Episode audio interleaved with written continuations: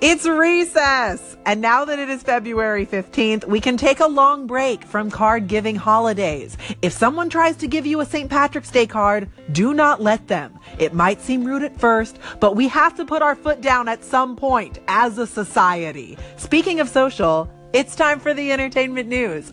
Or as I like to call it, your recess from the real news. Here we go.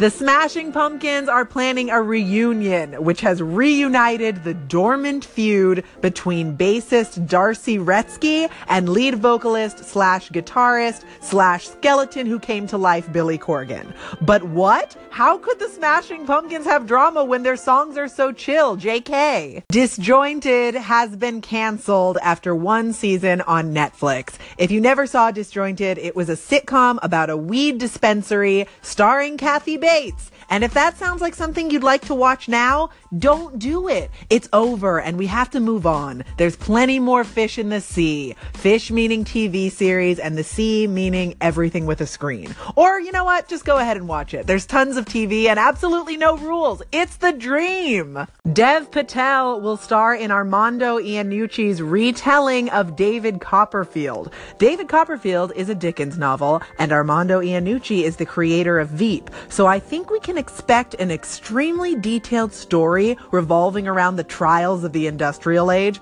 with a lot of really amazing profanity laced insults. And Dev Patel's beautiful hair. It's the total package. Also, how does Dev Patel get his hair that shiny? I'm very interested and I am not too proud to learn. A Marie Kondo series is coming to Netflix. That's the lady who wrote the book about how to throw away all the junk in your house that you don't need. But she doesn't call it throwing junk away. She calls it tidying up, which is charming or annoying. It really depends on your headspace. Kanye West has reactivated his Instagram for Valentine's Day, and what he's doing is wonderful. Specifically, he's posting old pictures of couples who are stylish and famous, and in some cases, really were not together for that long. It really is a quality assortment of couple photos, though. I'm talking JFK and Jackie O, alongside Carmen Electra and Dennis Rodman. I cannot overstate how much this impromptu Instagram art exhibition has made my day. Thank you, Kanye's Instagram. Thank you, and I love you. Do I think that Billy Corgan would be difficult to get along with? I mean, maybe, but only because of everything he's ever done or said. I like this song though. Take care, guys. I'm Olivia Harewood, and I will catch you next time.